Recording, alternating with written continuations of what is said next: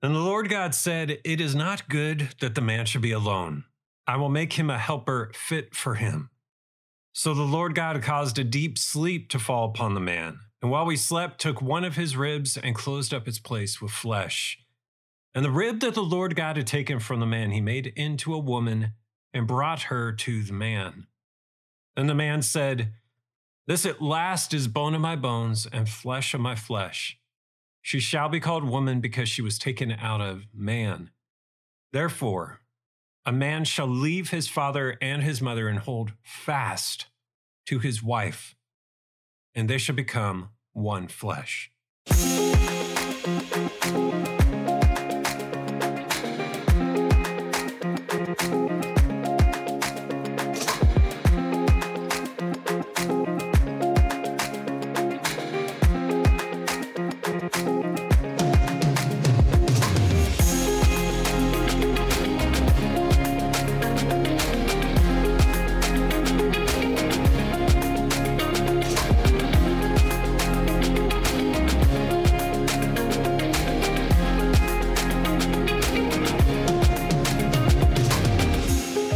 Welcome to an exegetical study of biblical scripture. This scripture is God's speech, God's story, written through the hands of men by His Spirit, and it's all about God's glory. My name is Bryce Ferguson. Join me now as we go into the Word. This is Genesis.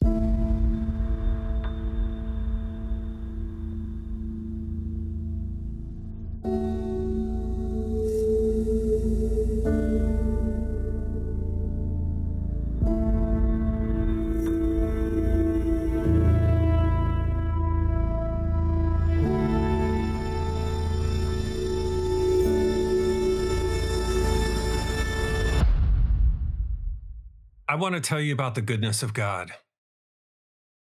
The goodness of a God who is so loving and so consistent and so gracious and so merciful. And I spoke about this last week, and that's because God's goodness is unchanging. His goodness to his children, his goodness to his people. He is so loving. We can learn so much from reading his word about how to live our lives, what the lifestyle is of our lives, what we want our lives to be defined by, how we want to think mentally, how we want to feel emotionally, how we want to act physically, how we want our speech to be seasoned.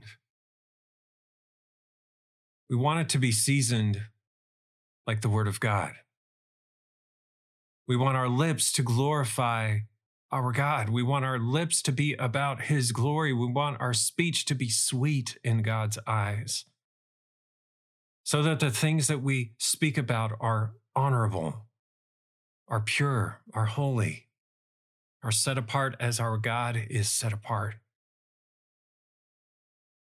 I want to clarify what I said briefly last week at the start that I'm going through a trial, and yes, I'm still dealing with a little congestion, and those are unrelated, I think. But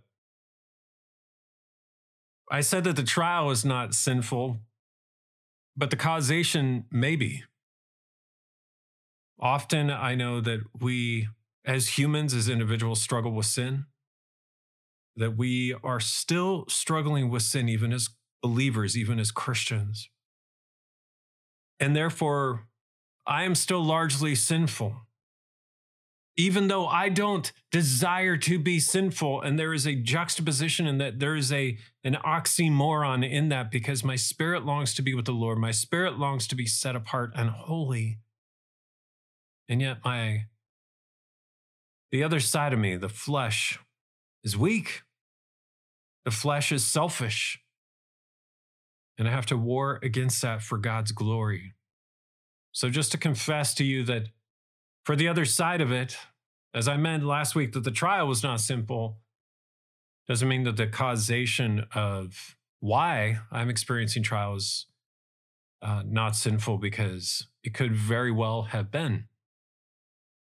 And sometimes I'm sometimes I think God makes it clear to us, and sometimes I think we don't know why specifically we are in trial. But God allows it. God orchestrates it. We read it throughout God's word that there are trials and there are sufferings of all different types, even among God's people, even among God's church. And God allows it. Because there is a greater story about God's glory that is being written even in trial, even in suffering. And perhaps it is because, regardless of what happens to us, it's all about God's glory. And as we are still even believing our God in faith, we are still imperfect in the flesh. God is perfect. God is holy. The church is a community of imperfect people. And when the world looks from the outside, I hope that they look to Jesus for the perfect, for the perfection, for the holy, because we are still sinners saved by grace. We are saved by the one who is holy. We are not there yet. I'm encouraged to open God's word with you today together and finish out Genesis chapter 24. But first, let us open in prayer. The wonderful, the perfect, holy God. You are so loving and so gracious and so good. Your goodness knows no end. Your goodness knows no measure because it is infinite. It keeps going and it keeps going and it keeps going. Your glory emanates, O God, throughout all known creation. Throughout this solar system and the universe, which continues to expand. Down to the depths of the ocean, God, you are glorified. To the highest heights of the highest mountain peaks, the men long to climb. God, you are glorified. In the skies above, you are glorified. In the stars, call out your glory. And they shine forth the light that they only have because you have given them light. And we only have life because you have given us life. All things are for your purposes, O Lord. May we surrender our selfish desires and instead also be about your glory. We pray this in the name of Jesus Christ. Amen. Chapter 24 in Genesis is a large chapter. It follows a long chronology of days. And what we read in just a very brief 60 some odd verses, and over what has it been, six weeks? Study this together. This journey of 500 miles one way about, and then 500 miles back takes a long time in the wilderness. Sometimes just holding that information in our minds is humbling for what the actual journey is. It's easy to read a few sentences on a page. In fact, the servant's journey from the Negev back to Mesopotamia to find a wife for Isaac was one verse. Then the servant Verse 10 Then the servant took 10 of his master's camels and departed, taking all sorts of choice gifts from his master, and he arose and went to Mesopotamia to the city of Nahor. One verse, about 500 miles, and a long journey. 500 miles today is a long journey if you're driving it. Even if you're flying it, it can still feel like a long journey. But on the ground, it's a long journey back then, they didn't have automobiles. This was a long journey. And today we pick it up in verse 62. Rebekah has said, I will go. in faith with the servant and leave everything she has known and go back with the servant to the family of Abraham. Now Isaac had returned from Be'er Lahai Roi and was dwelling in the Negev. And Isaac went out to meditate in the field toward evening, and he lifted up his eyes and saw, and behold, there were camels coming. And Rebekah lifted up her eyes, and when she saw Isaac, she dismounted from the camel and said to the servant, Who is that man walking in the field to meet us? The servant said, It is my master. So she took her veil and covered herself. And the servant told Isaac all the things that he had done. Then Isaac brought her into the tent of Sarah his mother and took Rebekah, and she became his wife, and he loved her. So Isaac was comforted after his mother's death. We had read a while back about Sarah's death, about the wife of Abraham, about Isaac's mother. And death is such a hardship in a family. Death, when you experience someone close to you, someone in your family dying, it is like nothing else on earth. It is extremely difficult, and everyone handles grief differently, and you can handle grief differently, even among yourself at different times. It is very hard and long and difficult. And this implies here that Isaac was still dealing with her death. And I believe that he was. And even if it's been a significant amount of time, it can still be very crippling to an individual who has lost a family member a parent, a sibling, a child, what have you, a best friend, someone close to you, a relative that you are very close with. Because death is not natural. Sure, you would say it's natural today because it is all that we have ever known here on earth, tangibly, physically. Flowers grow and flowers die. Trees grow and trees die. Animals grow and animals die. Humans grow. Humans are born. Humans grow and humans die, but it does not mean that it is natural. It is common. It happened to all men but two in the Bible and Jesus, who died and then was resurrected.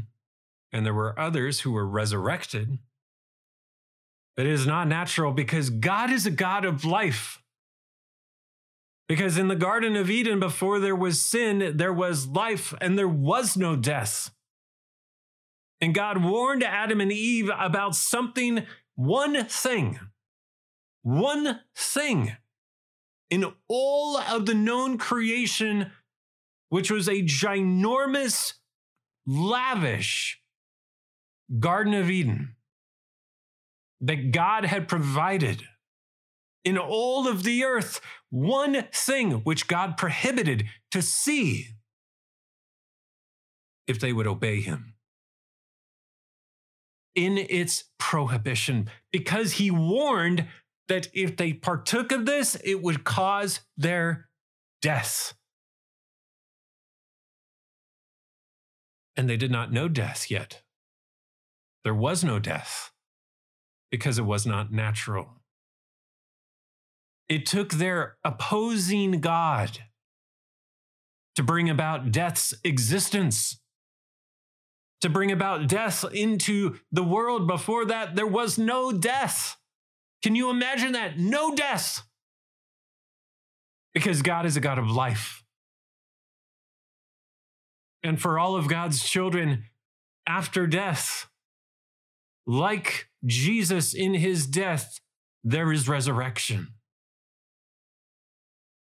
But for those who oppose God and do not receive Jesus Christ for the penalty for their sins, death will mean something completely different for them after this life. Death is not natural, death is damaging. Death causes an incredible amount of pain to the family. And Isaac was dealing with that.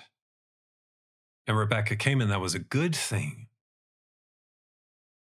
Let's look back at the start here. Back to verse 62.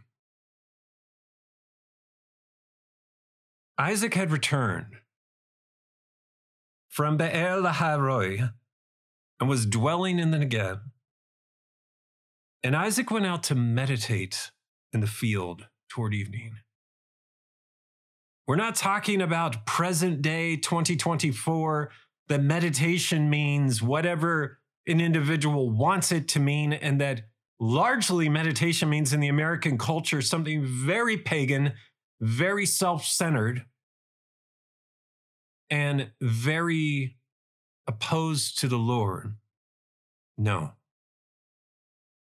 Meditation among the family of God in the Word of God means meditating on the Lord. He was out in the field seeking the Lord. He was out in the field in prayer speaking with the Lord. He was out alone focusing on the Lord. Life is so busy, he wanted to get away. Maybe you can relate.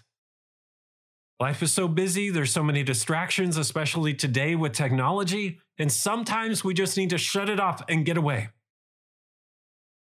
Sometimes we just need to shut it off and be still.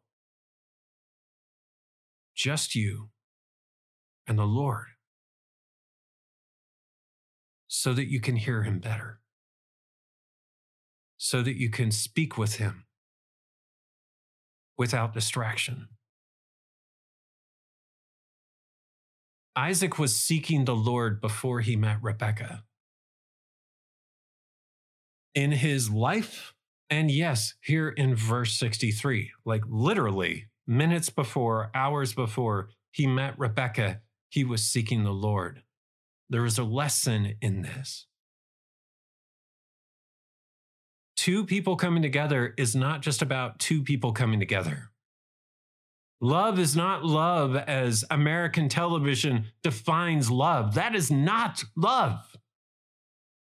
Love is so much more than that in the eyes of God and in the eyes of His Word, as detailed in His Word, as described in His Word, as shown by our God. Love is very different, and it's much deeper and it's much more intentional and it's much less dependent on your feelings and your emotions at the time. Because feelings and emotions change. Feelings and emotions change multiple times every day, and they might change multiple times every hour, depending on the circumstance. And God has something incredible and wonderful and deep and rich in His teaching us about love.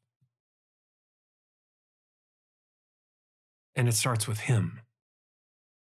It starts with our focus on Him. Isaac was seeking the Lord before he met Rebekah.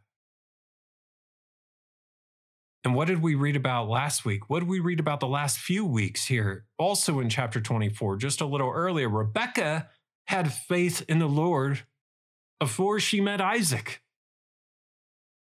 So much so that she was willing to leave all that she had known behind her family, her city, her town, her friends, whatever it was to follow where God was leading her to follow the path that the Lord was calling her to, the great unknown, before her, before you.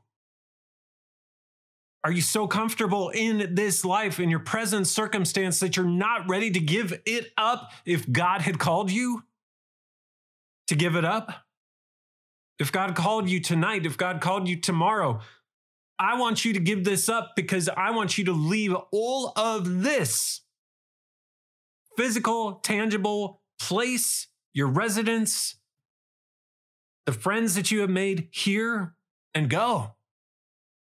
I now have something else for you, and I'm calling you to go. Will you answer me in faith and go? And Rebekah said, I will go. She was quick to answer in faith. Isaac was also willing to leave everything he had known for the glory of God. Think about this. Think about when he went up on the mountain with his father Abraham. When he allowed, even as a young man of faith, for his father to set the wood for the burnt offering down, to build it, and then to set him, to set Isaac on top of the wood, and then bind his son Isaac on top of the wood. Scripture says that he bound him on the wood. Isaac would have been so familiar with the practice of burnt offerings to the Lord as a practice in their family that he would have been extremely familiar with what was happening in laying him or him being laid on the wood and then being bound on the wood. Yes, they were both optimistic at the least for God to provide the sacrifice, but he was realizing he too could be the sacrifice for the glory of God. Now, God is not about human sacrifice. And unlike other pagan religions at the time, in fact, specifically, God calls out human sacrifice and he says, No, I do not believe that. That is an abomination to the Lord. Some pagan religions sacrificed human adults, other pagan religions sacrificed their children, their own children, they would sacrifice to a demon god. And God calls it out and he says, No. But even in Isaac's mind, he must have thought this is all for God.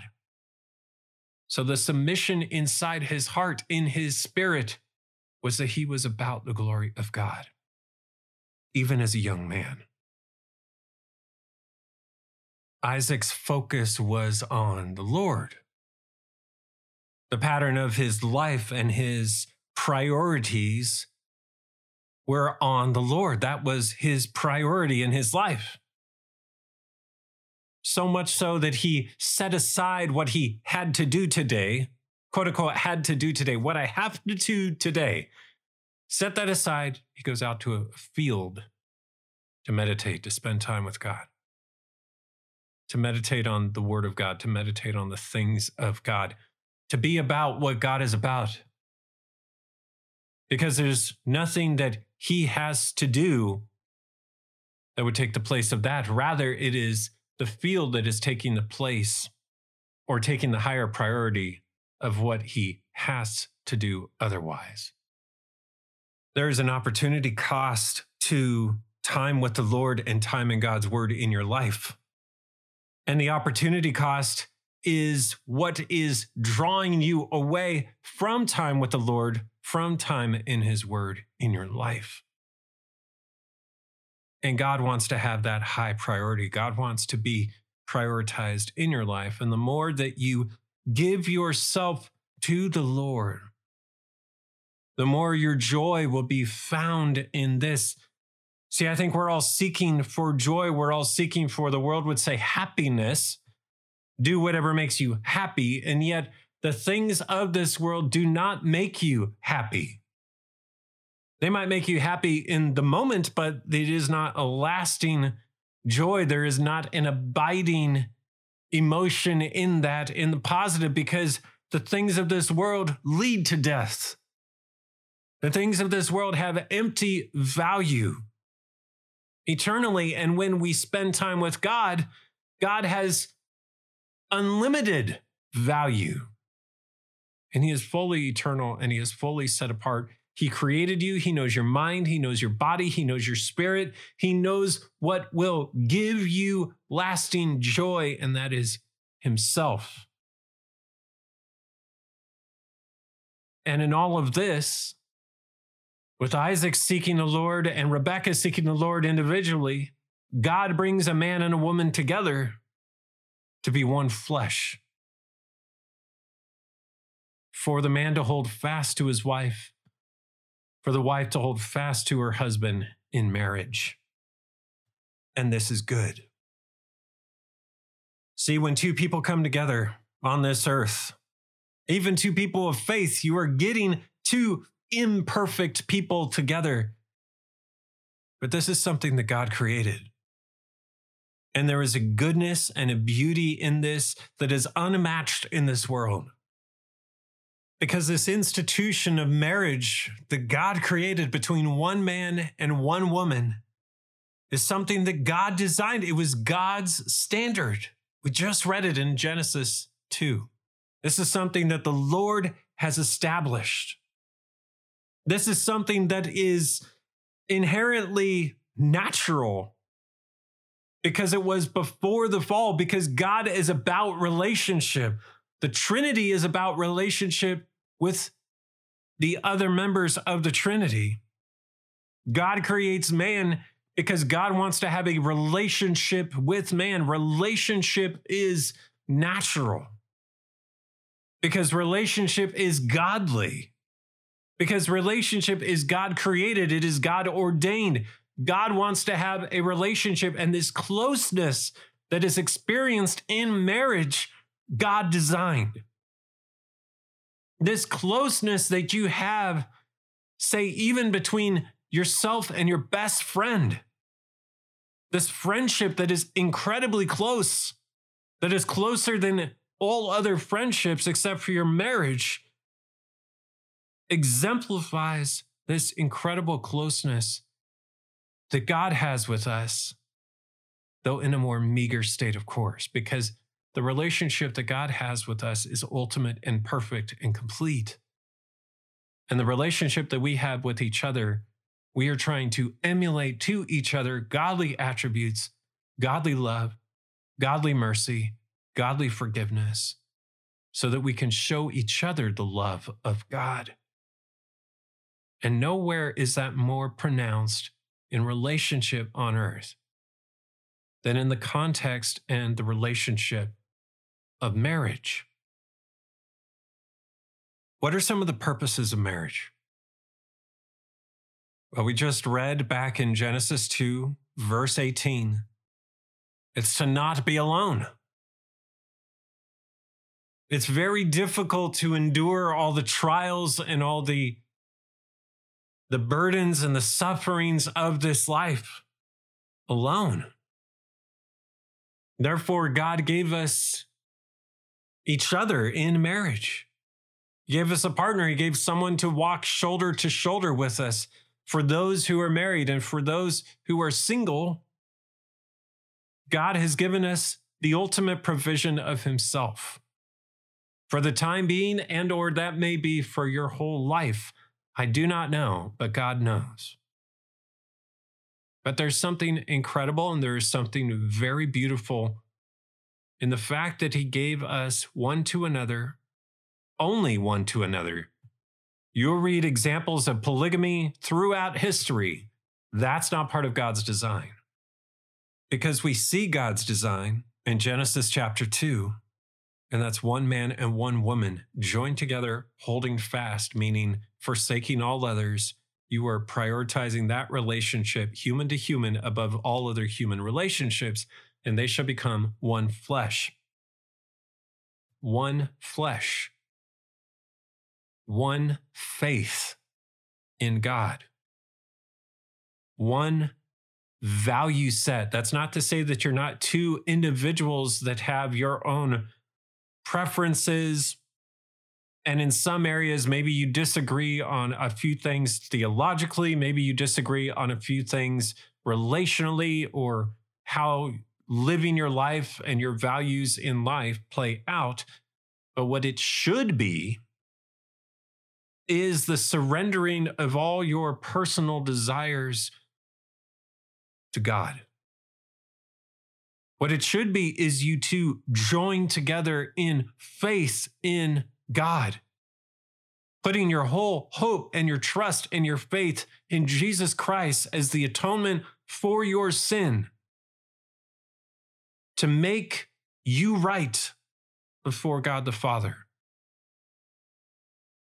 That in Him we have the propitiation of everything that we could not do on our own, but only through the shed blood and the resurrection of Jesus Christ on our behalf.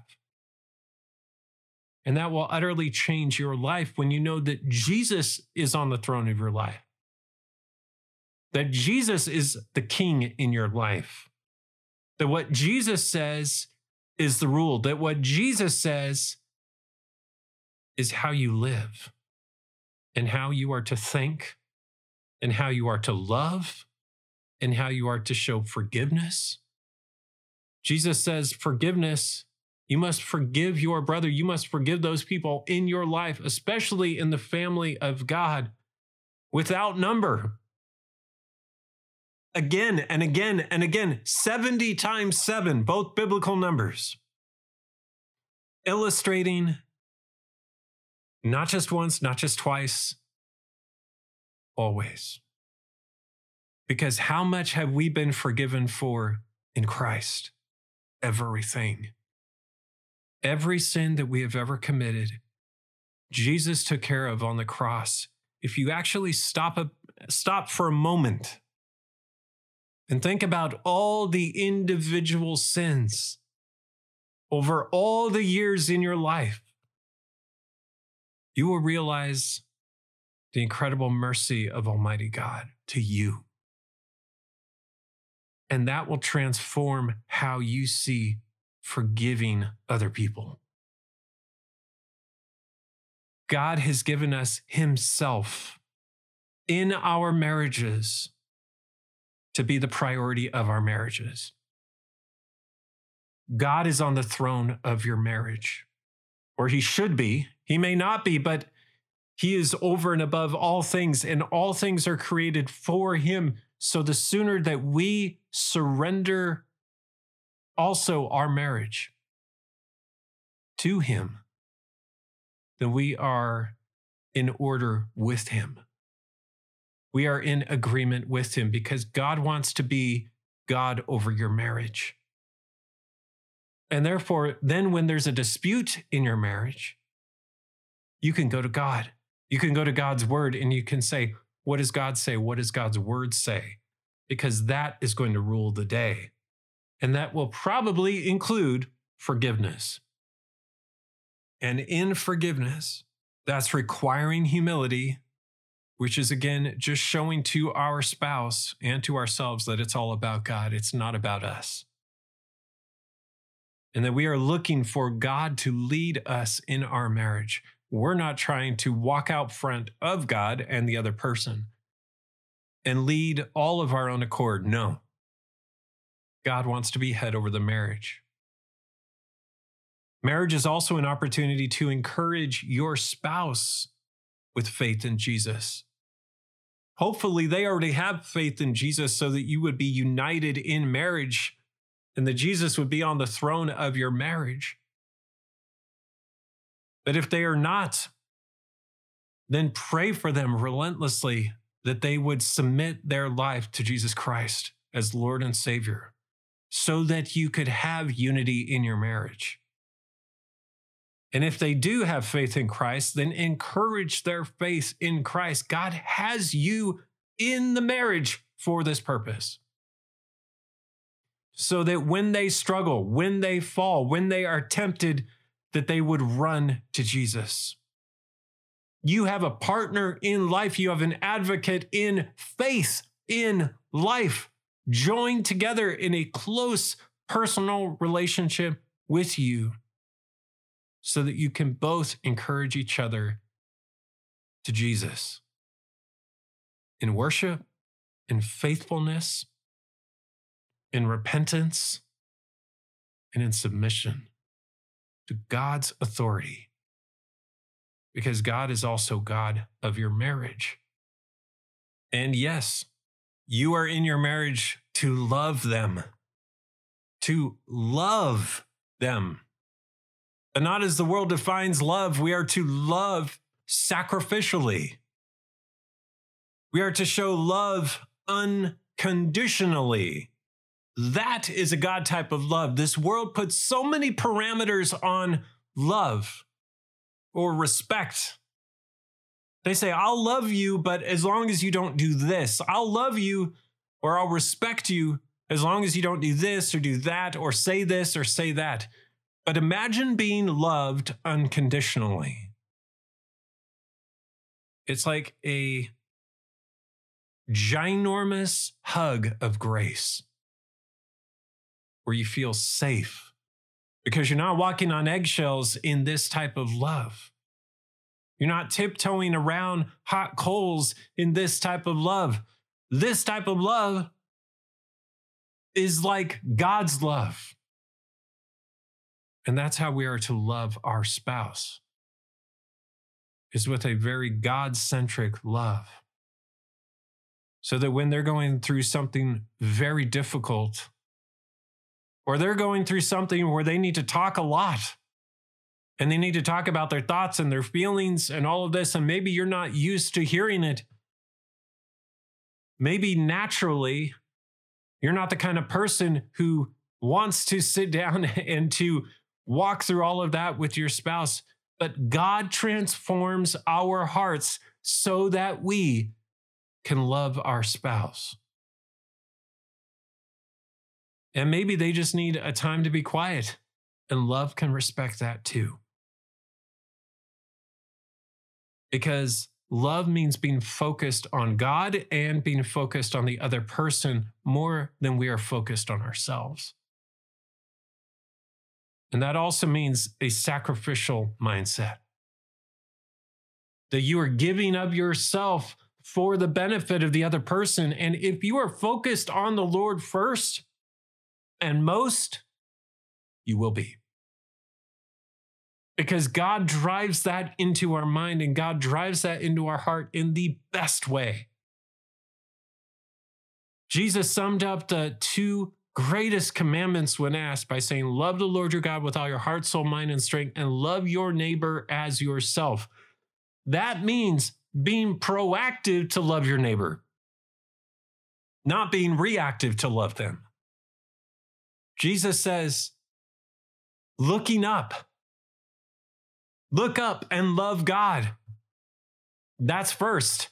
Now look out and love your neighbor. He didn't say, look in the mirror at yourself. He said, love your neighbor as yourself. But the focus there, the primer there, the call, the commission is to reach out that even when you don't feel love, to reach out because you love God and because you are committed to this person to show them the love of God. See, I think that's one of Satan's tricks in this world is we we get fooled to think that our thoughts, our speech, and our action in our marriage should all be derivatives directly of our thoughts and our feelings. So, what I'm thinking at the moment, that's going to dictate my actions. And if I'm not thinking of my spouse at the moment, then I'm not going to reach out to my spouse or encourage my spouse or take care of my spouse or serve my spouse in the love of Jesus because that all started with my thoughts. That's not it. My feelings is also not it because feelings are fleeting. Feelings are sometimes emotions, and feelings are very fickle. And we're not to rely on them. Love is a commitment before God. It's not just a commitment, it's a commitment before God. The focus is God. The service is unto God. The worship in it is unto God. It's not just marriage with another person. You're not just committing to them. This is in the sight of God. This has to do with God. The focus is God. The worship is God. We need to see it like that. We need to hold it like that. And then we will hold fast and we will not leave our spouse. We will not slam the door and walk out after a fight with our spouse. We will not say a critical word out of reaction to what our spouse said. Because when you see that you are in your marriage so that you can show your spouse God's love, it transforms everything. And all of this, your behavior in your marriage, your spouse's behavior in your marriage, how you react to your spouse's behavior in your marriage is all about glorifying God. And men, we are called to leadership. We are the ones who are to be reaching out. We are to be proactive about that second commandment that Jesus said to love your neighbor as yourself. Yeah, love your spouse extremely well because that testifies to your relationship with God before God. Your responsibility is to love and to care and to serve and to forgive your spouse,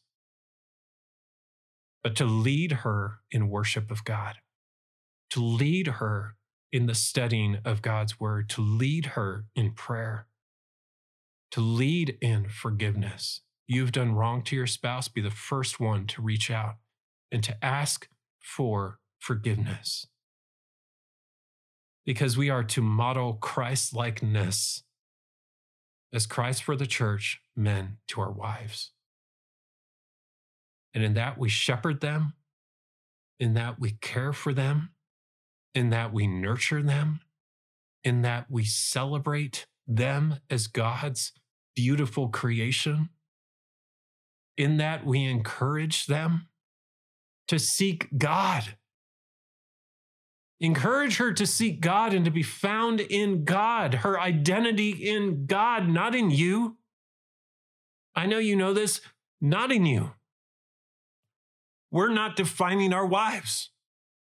We're not trying to give our wives an identity. No, she already has that in God. We are to celebrate her identity in God. We are to champion her to God, not champion her on her own, not build her up on her own, not set her on her own pedestal. No, we don't believe in idolatry. God's word prohibits that. We don't want to build ourselves up on our own, put ourselves on a pedestal on our own. No, it's about servant leadership. What are the two greatest commandments? Love the Lord your God with all your heart, soul, mind, strength. What's the second commandment? Love your neighbor, your wife, and your neighbor as yourself. But the focus is reaching out. Unfortunately, it seems like men in our American culture, and probably not just our American culture, that's my scope recent American culture and history, because that's where I've lived and that's how long I've been alive. It's probably always been the case. Men have neglected being proactive largely, generally in life. But one, namely to the Lord, and two, also to our spouse, to our wife. And third, reaching out to our community. First to the family of God, and then to those who do not know God, to our literal neighbor who lives next to us, who does not know the Lord. We ought to be reaching out to them for the purposes of friendship, for the purposes of respect, and yes, for the gospel of Jesus Christ. The Lord has called us to this. The Great Commission of Matthew 28 is for every single child of God. Everyone who identifies as a Christian, God has called you to go, therefore, and make disciples everywhere. And in all of that, the glory is God's. We do not do it for ourselves. We do not do it for even our spouse. We do it for their, their welfare, for their benefit, so that they feel love, so that they experience God's love, but we're pointing them to something greater. We're encouraging them to someone greater so that they are even more enamored with God, so that they find their identity even more so in God, so that they have a desire and a passion for the Word of God. That you can know God by reading His Word. God has given us His Word so that we can know Him. He has revealed Himself to us through His Word.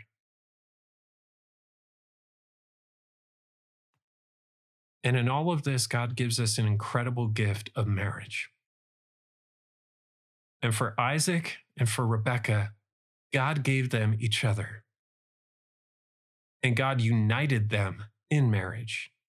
Just like he said about Adam and Eve in Genesis 2. That was the model, that was the first. And then that is the pattern to follow. So that we would hold fast and be one flesh in Him, one mindset in Him one value set unto Him because of Him. That all things are created for God, through God, and to God. Let's pray. To our holy God, who is worthy of all of our worship all of our adoration. All of the earth should glorify the one who is worthy. And there is only one worthy, the one who is holy and set apart, the Creator God of all things, the one who has given us life and breath, the one who has given us each other. Who has established marriage, who has established this very unique relationship on earth for us to model to each other your transformative love. Equip us, God, and may we surrender our desires to ourselves so that we would embrace how you define love, how you define marriage, and that we would be lights for the Father here on earth. Help us, God, to be quick to forgive and eager to do the things that you are calling us to do. We pray this in the name of your Son, Jesus Christ. Amen. Join me next time as we continue in Genesis 25.